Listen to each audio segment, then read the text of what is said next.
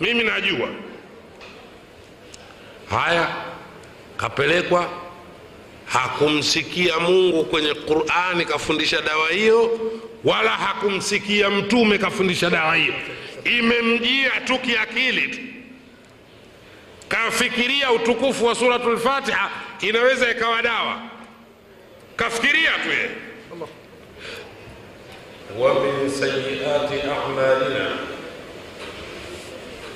من يهده الله فلا مضل له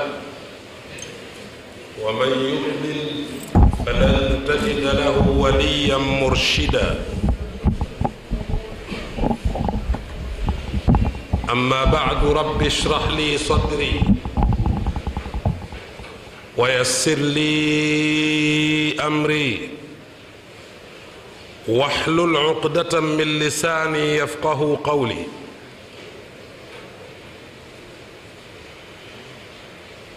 Watukufu wa Islam, baada ya kumshukuru Mwenyezi Mungu subhanahu wa taala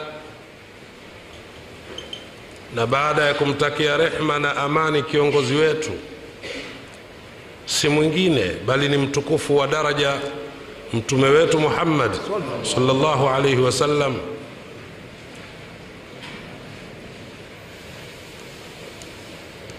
Tumesomewa hapa maneno yanayotoka katika kitabu cha Mwenyezi Mungu Qurani. Ya kwanza ni suratul Fatiha, ya pili tukapata kidogo suratul Baqara, na kwa mpangilio wa msahafu ndo inakuwa zimekwenda hivyo hivyo. Sura ya kwanza Al-Fatiha, sura ya pili Al-Baqara. Watukufu wa Islamu, kwa kuidharau Qur'ani leo imekuwa mtu hata kutaja majina tu, sikwambii kuhifadhi zile uh, sura au aya. Ukimwambia mtu nitajie majina tu ya sura kama kumi ishirini, mtihani shekhe, hmm. Akutajie tu kwa mpangilio, ya kwanza Al-Fatiha, ya pili Al-Baqara, ya tatu Ali Imran, ya nne An-Nisa, ya tano Almaida, ya sita Al-An'am, ya saba Al-A'raf, ya nane Al-Anfal, ya tisa At-Tauba, ya kumi Yunus. Kukutajia tu majina tu. Sura kumi ishirini, basi umempa mtihani mkubwa kwelikweli. Tena wakati mwingine ni mtu anayetegemewa katika kijiji chao, shekhe wa kijiji, ila majina ya waheshimiwa wa kidunia. Hata arobaini hamsini wamo kichwani na miaka waliozaliwa waheshimiwa, lakini kitabu cha Mwenyezi Mungu shekhe kakiweka pembeni.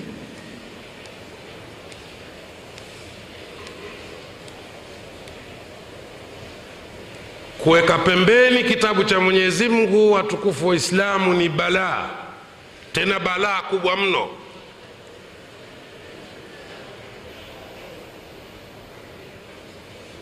Kukiweka pembeni kwa namna yoyote, kukataa kufuata mafundisho yaliyomo mle au kuipuuza Qur'ani, usijihusishe nayo.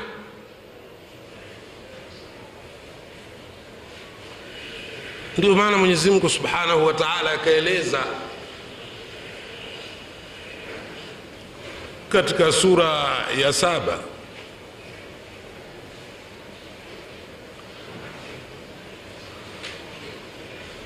kwanza katika sura ya nne Mwenyezi Mungu kaeleza vizuri kuhusiana na watu wanaopuuza Qur'an, na kisha sura ya saba aya nyingi zimekuja kuhusiana na hilo. saasrifu an ayati alladhina yatakabbaruna fi lardi bighairi lhaqi وإن يروا كل آية لا يؤمنوا بها وإن يروا سبيل الغي وإن يروا سبيل الرشد لا يتخذوه سبيلا وإن يروا سبيل الغي يتخذوه سبيلا سأصرف عن آياتي الذين يتكبرون في الأرض بغير الحق Mwenyezi Mungu anasema saasrifu, ntawaondoshea fahamu. Mwenyezi Mungu ana, ana, anasema atawaondoshea fahamu ya aya zake.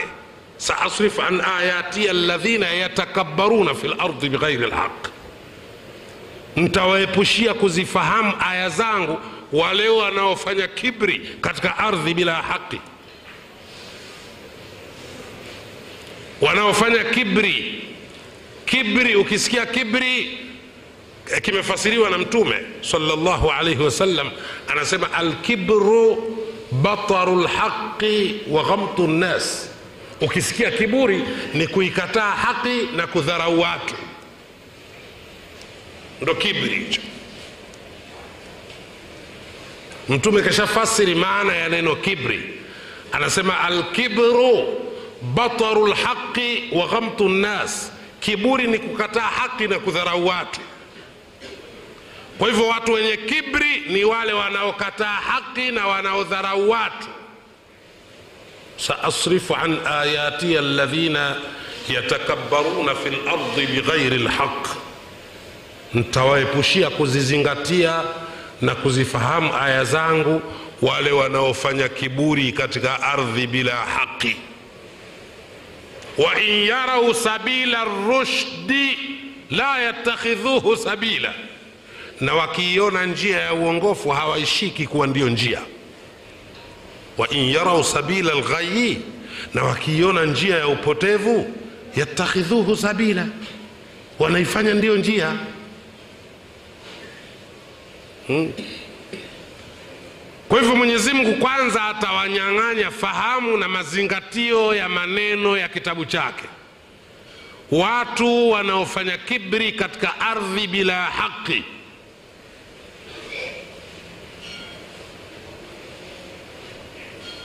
watukufu Waislamu, Qurani.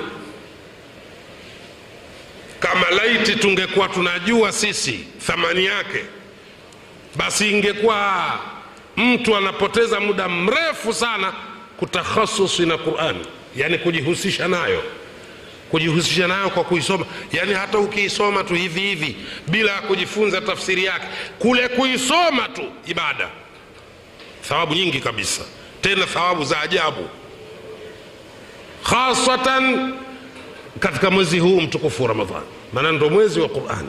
Qurani yenyewe imeteremka katika mwezi mtukufu wa ramadhan ukijihusisha na kuisoma Qurani, shekhe, thawabu zake ni za ajabu, na pia Qurani inageuka mwombezi wako wewe siku ya qiama Qurani na saumu, shekhe, vitawaombea watu siku ya Kiyama. Na kitu kingine cha tatu eh, eh, ni, ni hivi viwili. Asaumu walquranu, saumu na Qurani. Vitamwombea mtu siku ya Kiyama, hasa hasa Qurani yenyewe ukiwa unaisoma hali ya kuwa unaswali swala za usiku, qiyamu llail, mambo ya tahajudi na, na, witiri. Witiri ndo inakuwa ya mwisho, lakini kama mwezi mtukufu wa Ramadhani kuanzia salatu tarawih alafu inakuja inakuja tahajudi inamalizikia witri. Shekhe, mambo makubwa, malipo yake ni makubwa kwelikweli kweli. Ndio maana akasema bwana mtume sallallahu alaihi wasallam فمن تطوع في رمضان بخصلة من الخير كان كمن أدى فريضة فيما سواه ومن أدى فريضة فيه كان كمن أدى سبعين فريضة فيما سواه mtu mwenye kujitolea akafanya kitendo cha sunna katika mwezi mtukufu wa ramadhan basi inakuwa malipo yake ni kama amefanya faradhi katika miezi mingine. Na mwenye kufanya kitendo cha faradhi katika ramadhan inakuwa malipo yake ni kama akafanya faradhi mara sabini katika miezi mingine. Sasa unaonaje ukaisoma qurani shekh katika hadithi aliyoipokea imamu tirmidhi rahimahullah anasema mtume salllahu alaihi wasalama man qaraa harfan man qaraa harfan mwenye kusoma herufi moja min kitabillah inayotokana na kitabu cha mwenyezi mungu quran. Falahu hasana anaandikiwa thawabu moja. Walhasanatu biashri amthaliha na thawabu moja uzito wake ni kama mema kumi yaani unapata jema moja lenye thamani ya thawabu kumi. La aqulu alif mim harf. Tena mtume anasema la aqulu sisemi alif mim harf kuwa neno alif lam mim ni herufi moja. Sisemi hivyo. Kaannahu yaqulu bal aqulu. Kama vile mtume anasema bali ninasema hivi alifun harfun wa lamun harfun wa mimun harf. Yani alifu ni herufi lamu ni herufi na mimu ni herufi. Kwa hiyo ukisema alif lam mim tayari ushatuma mema matatu yenye uzito wa thawabu 30 si jambo la mchezo shekhe thawabu 30 shekhe unazipata kwa kutamka tu neno alif lam mim sasa ukiisoma sura nzima nzima au juzuu nzima nzima malipo yako ni makubwa kwelikweli khasatan katika mwezi mtukufu wa ramadan masahaba walikuwa wanashughulika shekhe na tabia ya ki, ki, kitu kikija basi kishakuwa karibu ya kuondoka. Ndo maana ukaambiwa kullu ma huwa atin qaribe kila kile ambacho kinakuja ujue kiko karibu. Wewe ukiona, ukiona mimba tu basi hesabu keshazaliwa huyo na ukiona kazaliwa tu hesabu keshakufa huyo na ukimwona keshakufa ujue keshafufuka huyo mm. kullu ma huwa atin eh, atin qarib. Kullu ma huwa atin qarib ndio maana mwenyezi mungu akawaambia makafiri innahum yaraunahu baida. Hakika hawa makafiri wanakiona kiama kiko mbali wanarahu qariba sisi tunakiona kiko karibu. Yauma takunu samau kalmuhli siku hiyo mbingu itakuwa kama shaba iliyoyeyushwa watakunu ljibalu kalihni na milima itakuwa kama sufi zimechambuliwa zinapeperushwa na upepo angani. Wala yasalu hamimun hamima wala mtu hatopata fursa ya kumuuliza jamaa yake. Yubasarunahum japokuwa watafanywa wawe wanaonana uso kwa uso. Siku hiyo. Yawaddu lmujrimu atatamani mtu mbaya siku hiyo lau yaftadi min adhabi yaumiidhin bibanihi lau ingekuwa inachukuliwa fidia basi mtu mtu mbaya angekuwa yuko tayari kuwatoa wanawe waingizwe motoni anusurike yeye. Yawaddu lmujrimu lau yaftadi min adhabi yaumiidhin bibanihi hapa duniani mtu wakichokozwa watoto wake tukakasirika. Ataonyesha makeke alionayo yote na maguvu alionayo. Wengine wanatumia mpaka vyeo vyao walivyo navyo katika kutetea wanawe. Lakini siku ya kiama kama ingekuwa inachukuliwa fidia mtu angekuwa yuko tayari awatoe wanawe waingizwe motoni anusurike yeye. Wasahibatihi na mkewe. Haya tizameni ndugu mke kitu kikubwa. Mtu anaweza kuwa na wake wanne ndugu yake baba mmoja mama mmoja naye hana hata mke mmoja. Hawezi kumwambia basi yule wa kule Samvula chole kamchukua akufae siku mbili tatu alifikisha utanirejeshea mwenyewe. Hata ingeandikwa hivyo ndani ya qurani asingekubali. Hata atakuwa yuko tayari kuingiza mkono mfukoni tukumpa laki mbili nenda katafute mke lakini wa katika wale alionao hata kama ingekuwa inaruhusiwa katika uislamu asingekubali. Wewe unafaa mchezo na mke wewe mzee? Hatari mke.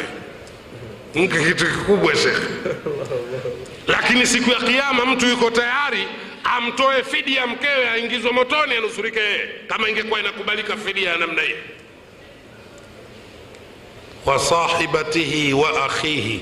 Na yuko tayari ndugu yake baba mmoja mama mmoja atiwe motoni anusurike yeye.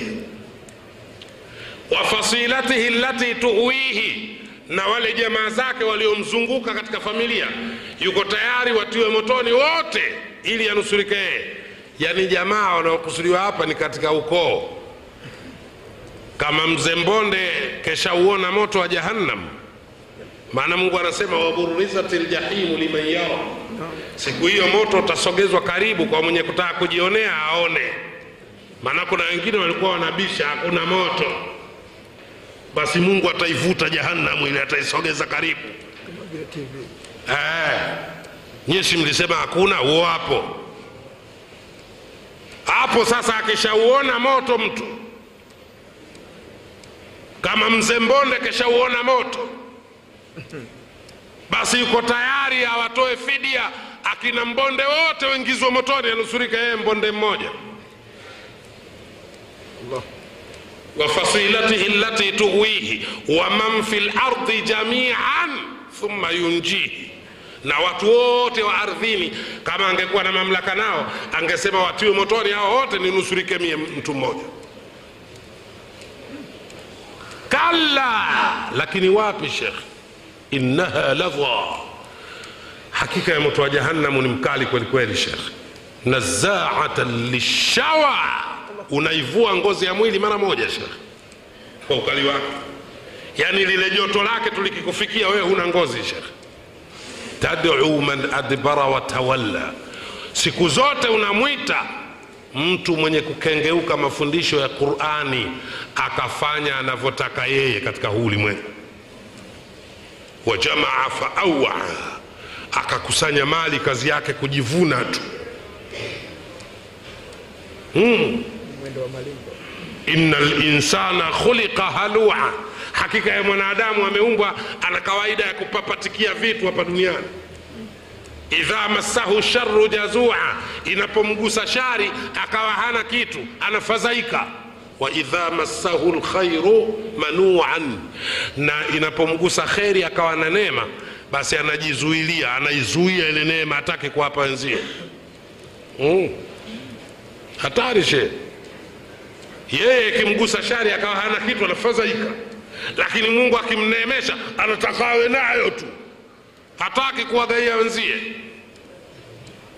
Illa lmusallin isipokuwa wale wenye ku, kudumu katika kuswali. Hmm. hawa hawana tabia kama hii.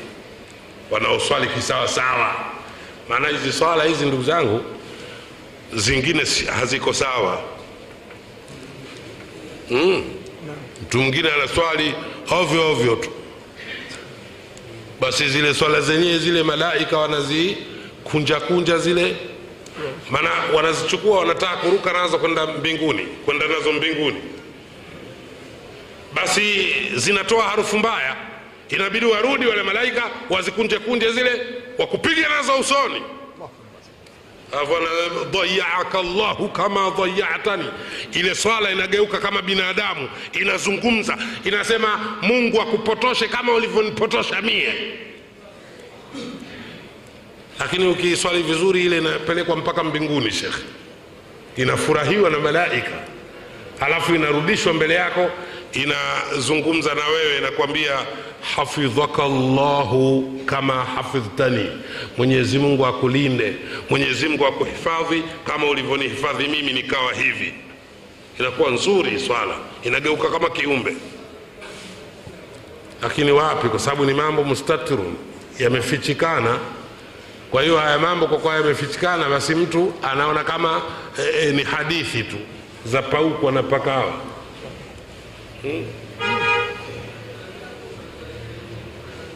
Watukufu wa islamu suratu lfatiha ina habari kubwa sana. Suratu lfatiha suratu lfatiha katika sura zilizomo ndani ya qurani ni sura nzito hii sura ambayo tunaitumia katika ibada zetu za siku zote. Suratu lfatiha alhamdulillahi rabi lalamin ina siri kubwa. Kwanza katika sura zilizomo ndani ya qurani sura ambayo haina herufi ya fa. Harfu lfa herufi ya fei suratu lfatiha haina fei. Basi ina hikma za ajabu shekh ni dawa suratu lfatiha sijakwambia uandike umnyweshe mgonjwa. Unielewe vizuri hapa. Maake watu wengine hata msikiti wa indi shekh asema kombe linafaa. Sijasema kombe mimi. Tuelewane vizuri hapa. Mm. sije ukazushazusha uongo wako kombe. Nimesema ni dawa suratul fatiha ni dawa kwa njia ya ruqya. Kama mtu ana matatizo unamsomea suratul fatiha. Hiyo imethibiti. Hata zama za masahaba na ukiangalia katika tafsiri ya imam abilfida ismail ibnu umar ibni kathiri rahimahullah ameandika kiswa hiki kilitokea wakati wa masahaba walikwenda kutangaza dini mahala. Wale watu wa kijiji kile si watu wazuri. Waliomba hifadhi wale masahaba wa mtume salllahu alaihi wasalama mahali pa kulala. Wakanyimwa. Wakakosa mahali pa kulala. Wakalala nje. Watu wamelala majumbani mwao wa masahaba wa mtume wamelala nje mungu akaleta mkasa. Mkubwa wa kijiji akagongwa na nyoka. Akaumwa na nyoka. Wametafutwa waganga kijiji kizima. Wamefanya uganga wao haukufaa. Mkubwa wa kijiji ndo sumu inazidi kumwenea. Ikabidi wawaendee masahaba wakenda wakawafahamisha kwamba mkubwa wa kijiji chetu kagongwa na nyoka. Kwanza samahani sana kwa kule kukulazeni nje. Yaani imejulikana thamani ya wale wageni baada ya kutokea tatizo. Hatari sana.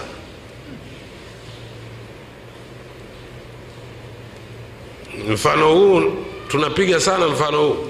Hata wanasiasa wanasiasa wa, wa, wa kidunia.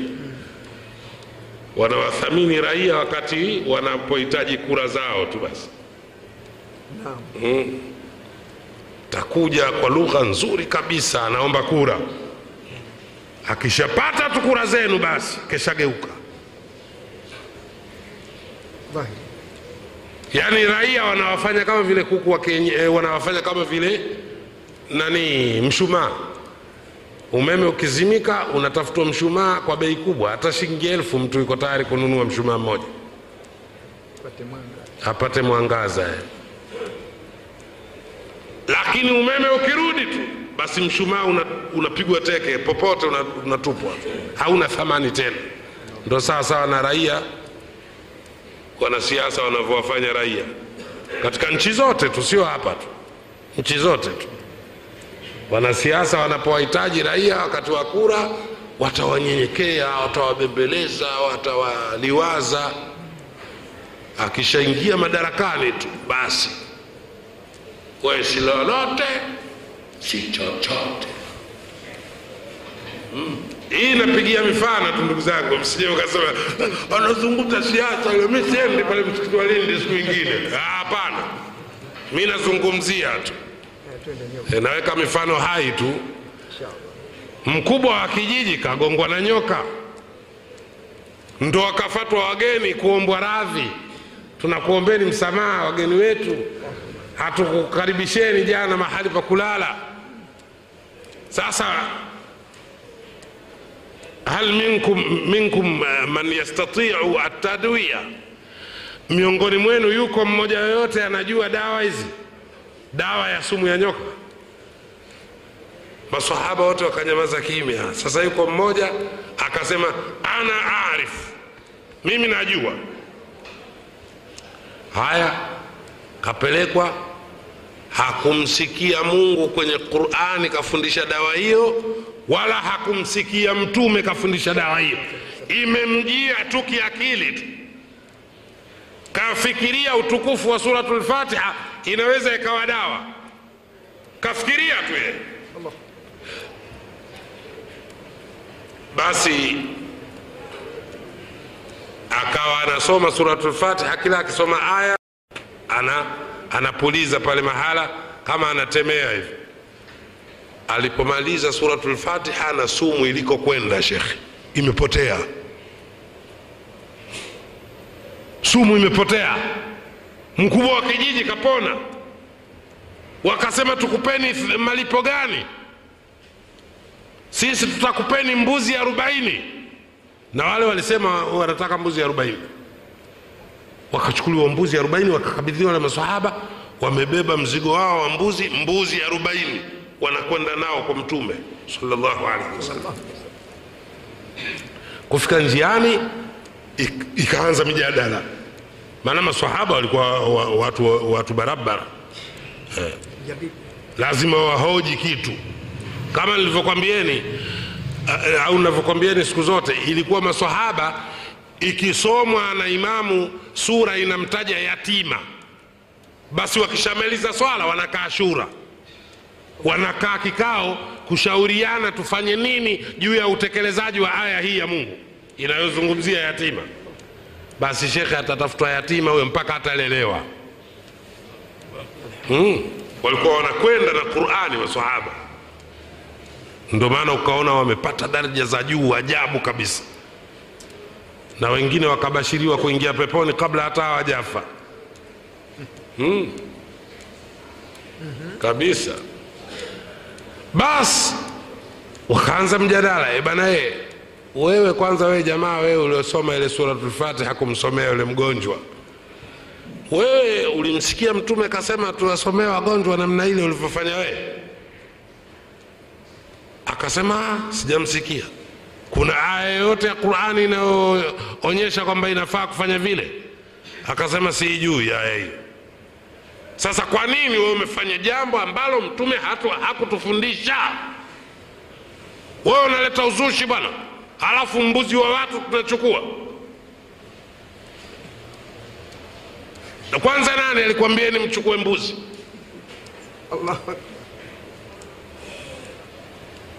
Basi ikaendaenda wakakubaliana tusigombane. Twende mpaka kwa mtume. Tumuulize habari hizi. Akisema hawa mbuzi ni haramu tutawarudishia mbuzi wao. Na akisema kufanya vile kwa kutumia suratul fatiha alivyofanya huyu bwana haifai basi tutamwomba msamaha mwenyezi mungu. Wakenda mpaka kwa mtume shekhe kufika pale basi wakatokea watu tena katika wale watu unajua kuna watu wengine kwa lugha ya kizamani wafukunyuku yaani wafukunyuku ni watu ambao wanapenda kuchongea chongea watu mbele ya watu wakubwa. Eh, waongo waongo yani. Hmm. siku moja hapa dar es salaam kulikuwa na naomba mnisikilize vizuri kidogo natoa mfano hai. Hapa dar es salaam kulikuwa na mtu mmoja mkuu wa mkoa mmoja anaitwa hasan ngwilizi anaitwa? Hassan hasan ngwilizi mtu wa Tanga. huyu bwana ni mwanajeshi hasan ngwilizi basi yule hasan ngwilizi aliwahi kutamka akasema hizi adhana hizi ni makelele. Adhana hizi ni nini? Ni makelele haya. Wanatuletea tafash wanatutafash tafrani wanatuletea. Makelele tu bwana. Mtu upumziki. Adhana ni makelele. Anatamka bwana hasan ngwilizi. Sasa bahati nzuri kulikuwa na jamaa yetu mmoja anaitwa magezi shabani maranda. Yeye alisikia maneno hayo. Alisikia kwa masikio yake kwamba bwana hasan Gwilizi anasema ni makelele ya dhana. Inawaudhi watu. Itabidi lifa, likaliwe kikao ili swala la kuadhimia adhini kwa spika. Ah, ikawa kizaazaa kikubwa shekhe waislamu waliposikia bwana mkubwa huyo mheshimiwa huyo akasema hivyo. Ikawa balaa. Mpaka akawaita mashekhe kule ofisi ya mkuu wa mkoa. Na mi nilibahatika kuitwa maana na mimi shehe hata ukikasirika mimi shehe tu. Niliitwa ofisi ya mkuu wa mkoa. Tena nimeitwa kama shehe sema si shehe wala nini ningeitwa kule. Ah, acha wewe. Nikaitwa. Nikaenda na mimi. Wakati huo nilifatana na almarhumu magezi shabani maranda tulipofika kule tukawakuta mashekhe wengi tu akiwemo almarhumu shekhe nurdini bin huseini ashadhili mwenyezi mungu amweke mahali pema Sheikh Nuruddin Hussein Shavi. basi wakahojihoji pale sasa yuko mtu mmoja akawa anatoa introduction bila ya kutakiwa kutoa introduction. Shekhe mmoja anaitwa hamid masudi khatib jongo. Anatoa introduction. Anasema wale wanaoendesha mihadhara ya kashfa katika nchi hii waheshimiwa hapa tunao wawili. Hajatakiwa kufanya hivyo ndo unisikilize vizuri. Tunaye hapa magezi shabani maranda ndo huyo na tunaye hilali shaweji ndo huyo hapa yani mimi. Da, yani ule mtu ana roho ngumu. Hmm. Anatuonyesha sisi kwa waheshimiwa. Waheshimiwa walikuwa hatujui. Unaona bwana basi macho yakawatoka waheshimiwa. Wananiangalia mie na magezi marehemu.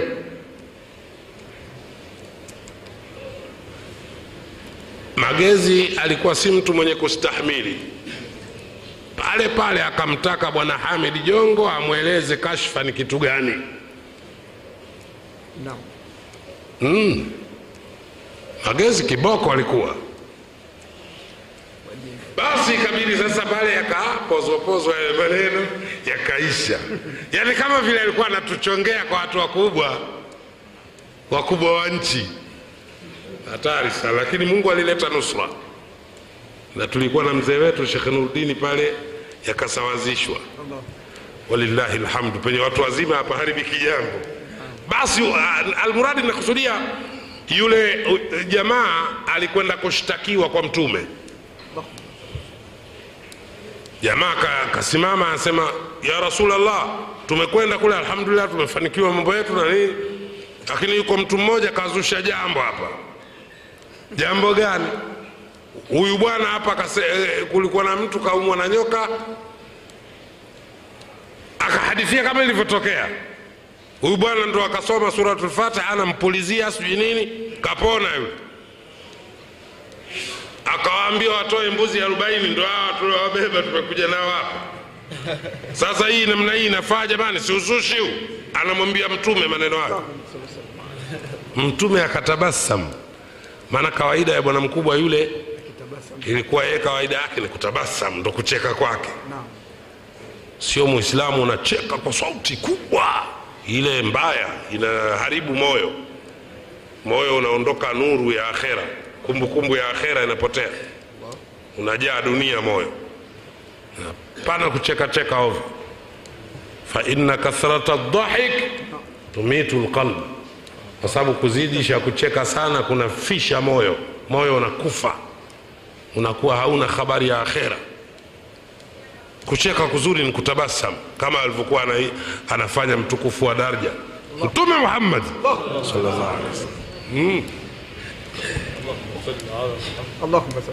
Mtume alikuwa kucheka kwake ni kutabasam akamwita yule bwana aliofanya vile aje karibu na yeye mtume sallallahu alaihi wasallam akawa anampigapiga mgongoni. Weye mtundu sana weye we matata sana. We nani alikwambia alhamdu inaondosha sumu ya nyoka? Ah, na mimi nibagulieni mbuzi yao mnipatie na mimi. Sallu ala nabi, au mbuzi na mie ngaieni wa kwangu. Yani inamaana kakubaliana na fikra zile zote, fikra ya kuigeuza suratul Fatiha dawa na fikra ya kuchukua ile sadaka Allah kwa ajili ya kazi ile ya dua. Ruqya. Hmm. ruqya zinazokubalika kisheria. Nafaa shekh eh, anakuita mtu ana matatizo yake unampigia visomo ruqya. Visomo vinavyokubalika. Unampigia ruqya eh, alafu unamwambia lete sadaka hapa. Nafaa ila sio kuandika irizi mnielewe vizuri hapa. Ruqya ndo zinazokusudiwa. Eh. sio tena mzee uende ukamwandikia irizi mtu kubwa kama kitabu kajisemea rafiki yangu almarhumu shekh umar bashir irizi zingine zinapumua kama mtu. Sijui aliziona wapi shekh umar bashir. Irizi zinapumua. Allahu akbar. Hey. kuani allahu akbar inapumua hivi. Allah allah allah mzee anasema yeye aliiona irizi inapumua siku moja. Eh, na ramadhani. Allahu samad. Na anathibitisha kuwa ni kweli kwa sababu huu mwezi mtukufu wa ramadhani hawezi kuongopa. Ziko shekhe zinapumua. Mzee anasema baba, hapa. damu puani. Mpaka akatokwa na damu puani. 68 niko muhimu, watu wana ilmu shekhe. Hiyo aliishuhudia mwaka 1968 sasa allahu samad. Mwimbili hapa hospitali. Eh. Eh? hirizi zinapumua we mzee we hatari. Hostel. Wanatisha wanga hao. Lakini usiwaogope wala nini. Kung'uta ayatul kursii tu. Hakuna mwanga yote atakayeweza kufanya kitu. Watukufu wa islamu. Suratul fatiha ni kitu kikubwa sana hii tumezungumza kidogo tu katika faida na fadhila ya sura tukufu hiyo suratul fatiha na tukasema ni, ni, ni, ni sura ambayo haina herufi ya ya fei harfu lfa basi ina siri kubwa. Ni dawa ya sumu ya nyoka.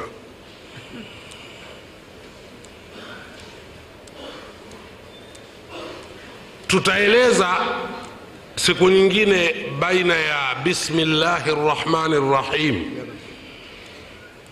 ni aya katika sura hii au sio aya tutaeleza kwa sababu maelezo yake ni marefu alimamu ibnu kathir kaeleza maelezo marefu pia alimamu shaukani alimamu tabari alimamu lqurtubi Azabakhshari, Baidawi, Alkhazin, mabwana wengi wameeleza wafasiri wa Quran kuhusiana na suratul Fatiha, bismillahi ni aya au sio aya? Lakini tuifanye ni aya. Bismillahi rahmani rahimi, watukufu wa Islamu, maana yake kwa jina la Mwenyezi Mungu, tafsiri yake kwa jina la mwenyezi mungu mwingi wa rehma mwenye kurehemu. Sasa unajua tumezoea kuongea kiswahili na kuchanganya kiarabu au tumezoea kuongea kiingereza tukachanganya na kiswahili. Mwingi wa rehma mwenye kurehemu ndo nini sasa? Mwenye huruma nyingi mwenye kuhurumia ndio tafsiri yake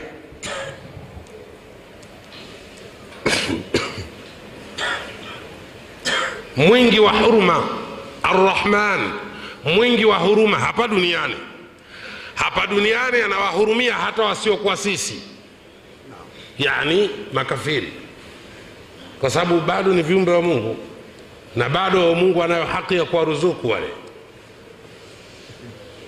Kwa hiyo duniani mungu ana huruma nyingi anawahurumia hata wasiomtii. Lakini akhera yeye anaitwa arrahimu mwenye kuhurumia wacha mungu tu. Akhera huko. Mwenyezi mungu atujalie tuwe katika watakaohurumiwa. Wacha mungu tu. Akhera kuna ubaguzi she utavuna ulicho ulichopanda. Akhera hakuna kama hapa duniani kufanya ujanja ujanja. Kwamba utapitishwa tu labda utafanya rushwa kidogo huwezi kwenda ukaleta ujanja ujanja wako wa kimakonde kule akhera ha? Ha, mungu bana we mi- yule mke wa mtu sinimkonyeza tunataka kunjia motoni kwa kumkonyeza tu bana we shika kidogodogo niatie huwezi kufanya hivyo. Utampa nini mungu? We mwenyewe na ulivyo navyo vya mungu. Cha ajabu kitu gani utakachompa yeye? Akhera inatumika haki tupu uadilifu mtupu kwa hivyo bismillahi kwa jina la mwenyezi mungu. Unapotaka kuanza jambo lolote la kheri unatakiwa uanze kwa kutaja jina la mungu. Bismillahi kwa jina la mwenyezi mungu. Arrahmani mwingi wa huruma. Anahurumia hata wasio- wasiomtii hapa duniani. Arrahim mwenye kuhurumia waja wake wema tu akhera huko. Watukufu wa islamu bismillahi kitu kikubwa. Tunatakiwa kila jambo la kheri tunapotaka kulifanya tulianze kwa kutaja jina la jina la mwenyezi mungu. Ndio maana mtume akasema kullu amri dhi balin lam yubda bibismillahi fahuwa ajdham au katika riwaya nyingine fahuwa aqta. Kila kazi inayofanywa na mtu mwenye akili timamu eh, haikuanziwa kazi hiyo bismillahi basi baraka zake zote zime- zimekatika kazi hiyo kazi yoyote ya kheri shekh. Eh, hata ukiwa katika shughuli ya kutafuta mtoto unatakiwa kwanza useme bismillahi na mtume akatufundisha na dua Naam. eh, allahumma inni eh, allahumma jannibna shaitana wajannibi shaitana ma razaqtana mwenyezi mungu tuepushie shaitani mimi na huyu wa ahli yangu na umwepushie shaitani huyo atakayeturuzuku kwa kazi yetu hii ya sasa hivi. Mm. maana mnaweza kuruzukiwa mtu. Eh, sasa mijitu inayozaliwa bila ya kupigiwa bismillahi ndo inakuwa vibaka. Hata mkikasirika vumilieni tu. Vibaka wote hawakupigiwa bismillahi. Akbar. Maana shaitani naye mkono wake humo wewe unakwenda kumkaba mtu shekhe unamshindilia bisibisi hata huruma una ukupigiwa bismillahi wewe wakati wa kutafutwa. Juzi wamechukua simu yangu. tari sana. Kwa hiyo bismillahi kitu kikubwa watukufu wa islamu utakapofanya jambo lako lolote la kheri unatakiwa kwanza utaje bismillahi arrahmani mwingi wa huruma.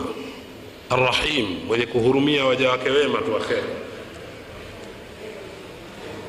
Alhamdulillahi rabbil sifa zote njema. Anayestahiki kusifiwa kwa sifa njema hizo ni mwenyezi mungu.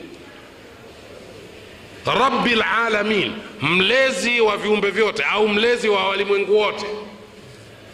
Yeye mwenyezi mungu ndiye anayeulea ulimwengu na vilivyomo ndani yake yeye ndo mwenye kutoa riziki yeye ndo mwenye kutoa uhai yeye mwenye kutoa afya na mambo mengi mengineyo. Hata ukiona wagonjwa wanakwenda hospitali wanatibiwa wanapona basi ujue mungu ndo anayewaponesha. Mwenyezi mungu ndiye anayewaponyesha. Sio madaktari wala sio madawa. Madawa ni sababu tu na maelekezo ya madaktari ni sababu tu. Lakini anayeponyesha haswa ni mwenyezi mungu. Ndo maana nabiullahi ibrahim ala nabiyina wa alaihi salatu wassalam akasema wa idha maridtu fahuwa yashfin. Napoumwa yeye ndiye anayenitibu ndiye anayeniponyesha anamkusudia allah subhanahu wa taala nabi ibrahim maneno yake makubwa. Wa idha maridtu fahuwa yashfin. Napoumwa yeye mwenyezi mungu ndiye anayeniponyesha. Kwa hiyo mponyeshaji mkuu ni mwenyezi mungu.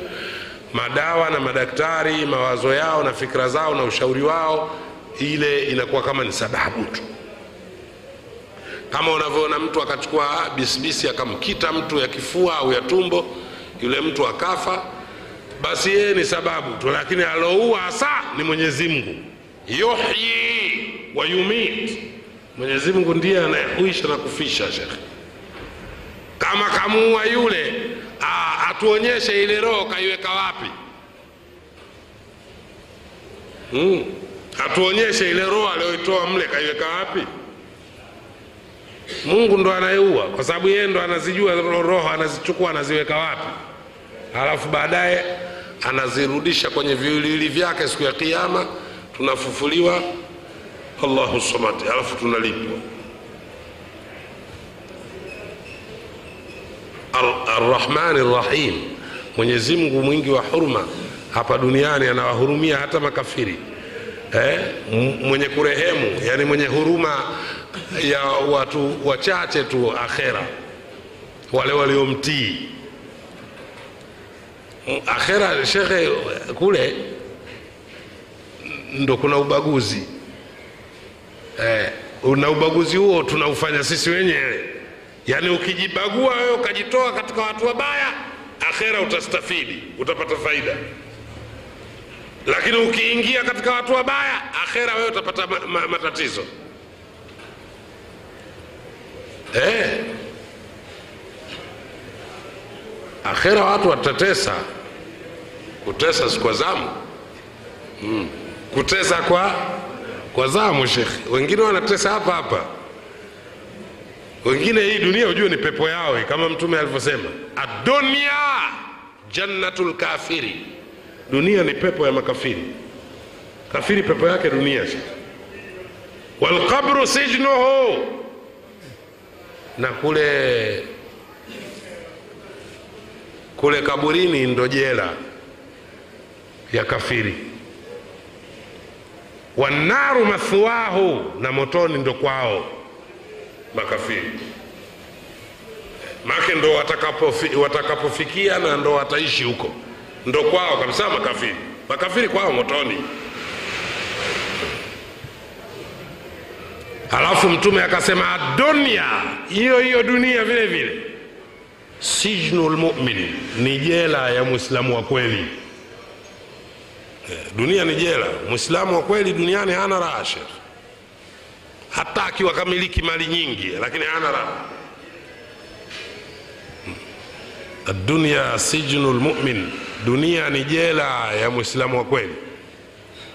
Walqabru hisnuhu min ashidda na ile kaburi ndo ngome yake ya matatizo. Kidogo anapata nafuu akishaingia kaburini mwislamu wa kweli waljannatu mathwahu. Na peponi ndo makazi yake muumini wa kweli. Yaani kwetu sisi waumini wa kweli ni peponi. Kama ilivyo makafiri kwao ni motoni. Basi na sisi waumini kwetu sisi peponi. Mwenyezi mungu atujalie tuingie peponi inshallah. Hmm. sio amina tuna juhudi ipite. Eh. amina afu nawaandikia watu irizi ukubwa kama kitabu bwana. Amina na juhudi. Eh. fai kufanya ushirikina kabisa. Naam. Naam. Arrahmani rrahimi maliki yaumiddin maliki yaumiddin tutaishia katika aya hii. Maliki yaumiddin yeye ni mfalme wa siku ya malipo. Siku ya kiama yeye ndo anaimiliki siku hiyo na anamiliki matukio yote ya siku hiyo. Hiyo siku ni nzito sana. Anasema taruju lmalaikatu waruhu ilaihi fi yaumin kana miqdaruhu 50 alfa sana. Yani vile vishindo vya siku ya kiama utadhani miaka hamsini elfu shekhe lakini ni siku moja tu. Ilivyokuwa na vituko siku hiyo. Siku nzito mtoto mchanga akifufuka anafufuka na mvi kwa vishindo vya siku ya kiama yauman yajalu lwildana shiba fakaifa tattakuna in kafartum yauman yajalu lwildana shiba. Unafikiri mchezo? Mtoto mdogo anafufuka na mvi shekhe kwa vishindo vya siku ya kiama unafikiri siku ndogo, ndogo hiyo? Siku ya mchezo hiyo wanga mtakuwaje siku hiyo? Nazungumza kwa sauti kubwa maana wako nje huko. Wanga. Tari sana. Washasikia lakini kwa sauti hii. Ongea wanga watu wabaya sana. Kutana tari sana. Mwenyezi mungu atunusuru na vitimbi vya wachawi. Chawi wana vituko bwana. We acha tu. Basi Naam, watukufu wa islamu kwa kuwa muda wetu ni mfupi. Turidhike hivyo inshallah mpaka kesho tutaendelea. Amin. Na mwenyezi mungu atuwafikishe katika kuyatenda yale yanayoyapenda na kuyaridhia. Kwa sababu sisi hatuna nguvu ya kuweza kufanya mema isipokuwa kwa msaada wa mwenyezi mungu. Wala hatuna hila ya kuweza kuyaepuka maovu ila kwa huruma zake mwenyezi mungu. Aqulu qauli hadha واستغفر الله لي ولكم وللمسلمين واسعد الله اوقاتكم بكل خير والله اعلم والسلام عليكم ورحمه الله وبركاته maswali matatu shekh naam Assalamu alaikum. waalaikum salam Mimi shehe nauliza hao wanga na wachawi hawafungu mwezi wa Ramadhani kama mashetani na majini. Ah, sasa ukisema mashetani na majini mi nakuwa sikuelewi huyu bwana anauliza hivi hao anga hawafungwi mwezi mtukufu wa ramadhani kama mashetani na majini. Sasa hapo kachanganya mada kidogo. Maana mashetani wamo hata katika binadamu. Eh, mashetani ni watu wabaya. Kwa hiyo anaweza kuwa jini au anaweza kuwa binadamu. Ndo maana mungu kasema katika sura ya 114 minal jinnati wannasi mashaitani ni katika majini na na watu. Kuna mashaitani wengine wa kibinadamu juu. Sasa mashaitani wa kibinadamu huwa hawafungwi shekhe. Ila mashaitani wa kijini ndo wanafungwa. Mashaitani wa kibinadamu si ndo wale wanaolewa na kuzini mwezi mtukufu wa ramadhani shekhe?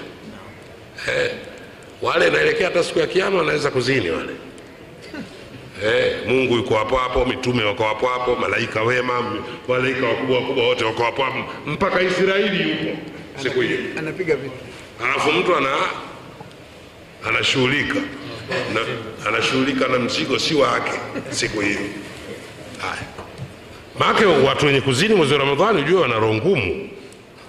Wanatisha watu tena ukimwona mtu mzinifu mpaka mwezi wa ramadhani huyo mtu asiwe rafiki yako kabi- epukana naye kabisa huyo. Huyo hatari huyo. Asikuzoezo wewe huyo. Huyo pengine ndo katika wale waliopigwa mihuri ya moto. Wewe mwezi mtukufu wa ramadhani wewe bado unazini tu. Hatari sana. Kwa hiyo mashaitani wa kibinadamu shekhe wangu hawafungwi. Eh, mashaitani wa kijini ndo wanafungwa mashaitani wa kijini sisi mungu anasema katuziba hatu, hatuwaoni. Ila wao wanatuona sisi. Jini wewe anakuona wewe umwoni na mwenyezi mungu kampa uwezo anaweza kuingia katika mwili wako akawa anatembea kwenye mwili wako bila wewe kujua. Anapita kwenye mapitio ya damu humo ndio maana unaona wanatupoteza sana lakini kama ukishikamana na mwenyezi mungu kisawasawa hana uwezo kwako. Mm, mungu anamvunja vunja kabisa. Tayib shekh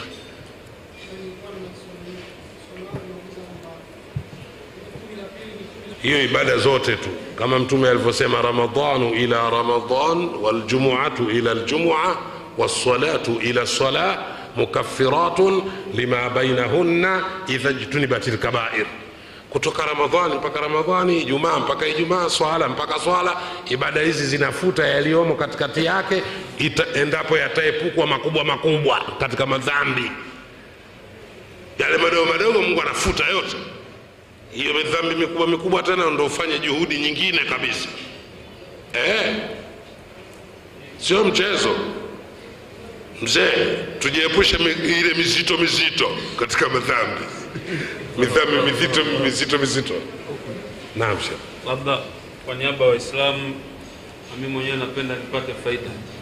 Na swala shekhe linanishughulisha sana. Lipi baba? Na kupeleka miraji. Mtume katika ile kisa cha miraji je alipokwenda ile safari ya mbinguni alimwona mungu live au alizungumza naye kama nabii musa alivyokuwa akizungumza na mwenyezi mungu. Anasikia sauti tu lakini hamuoni. hapa kidogo hem tupe faida na ndugu zangu waislamu tupate faida.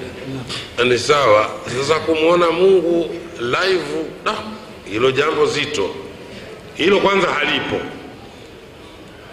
Kwa sababu ukisema kumwona mungu live yani ina maana utamjua yuko hivi yuko hivi. Haiwezekani sasa. Mungu ana mfano. Laisa kamithlihi shaiun mungu afanani na chochote. Huwezi kusema bwana mtume alimwona mungu live au nabiullahi musa au nane sijui mwingine alimwona mungu live. Haiwezekani shekhe. La tudrikuhu labsaru macho hayamfikii. Hau- hauwezi kumwona mungu. Wa huwa yudriku labsara mungu haonekani. Yeye ndo anaona kila kitu shekhe. Mungu aonekane shekhe. Mtume aliona kama alivyoeleza mwenyezi mungu katika, katika suratu najmi laqad raa min ayati rabbihi lkubra kwa hakika ameona alama za ukubwa wa mwenyezi mungu yani alama za ukubwa wa, wa allah zile kubwa kubwa alama kubwa kubwa za kuonyesha kuwa hizi kweli ni alama za kuonyesha kuwa mungu yupo. Lakini mungu haonekani shekhe hata hiyo siku ya kiama peponi kila ijumaa watu watakuwa wanamwona mungu. Lakini kumwona mungu kunakokusudiwa hapa huwezi kuleta tamthilia. Huwezi kukumbuka kwamba jana bwana nilikwenda katika buqaatul hamdi. Maana kuna uwanja unaitwa buqaatul hamdi. Uwanja wa shukurani. Uko fi wasatu ljanna uko katikati ya pepo. Hey. mm. sikiliza vizuri mzee kila ijumaa peponi idi. Sio hapa idi mwaka mpaka mwaka ndo idi. Balai eh. lakini peponi kila baada ya wiki idi. Idi peponi kila kila baada ya ya wiki shekhe watu wanaenjoi kwelikweli peponi. Vyakula vizuri vizuri mavazi mapya mazuri mazuri na nini. Na mavazi ya peponi shekhe allahu samad. Eh. Sasa peponi watu watamwona mungu kama mtume alivyoeleza lakini sio kumwona mungu mpaka ukawa unahadithia kwamba ijumaa jana niliwahi kumwona mungu yuko hivi uwezi haiwezekani. Ndo maana mtume katika kutukatisha sisi akatwambia innakum satarauna rabbakum kama tarauna alqamara lailata lbadri hakika nyinyi mtamwona mola wenu kama mnavyouona mwezi siku ya tarehe kumi na nne. Tarehe kumi na nne mwezi unakuwa umefanya nini? Umekamilika. Lakini vile ulivyo mwezi unavyouona wewe kama kama ki, e, kama ungo hivi au kama kama kama sinia. Shekhe ule mwezi unaweza kuwa hii dar es salaam yako ndogo ukubwa wake. Lakini kwa kuwa uko mbali sana wewe unauona kama kama ki, sinia tu. Sijui kimantiki hapo nimeeleweka yaani mungu atakuonyesha alama zake tu lakini yeye mwenyewe yuko tofauti na hivyo. Kama unavyouona mwezi mdogo kumbe ni mkubwa kwelikweli ule eh. sijui nimeeleweka jazakumullah khair tayib swali la mwisho.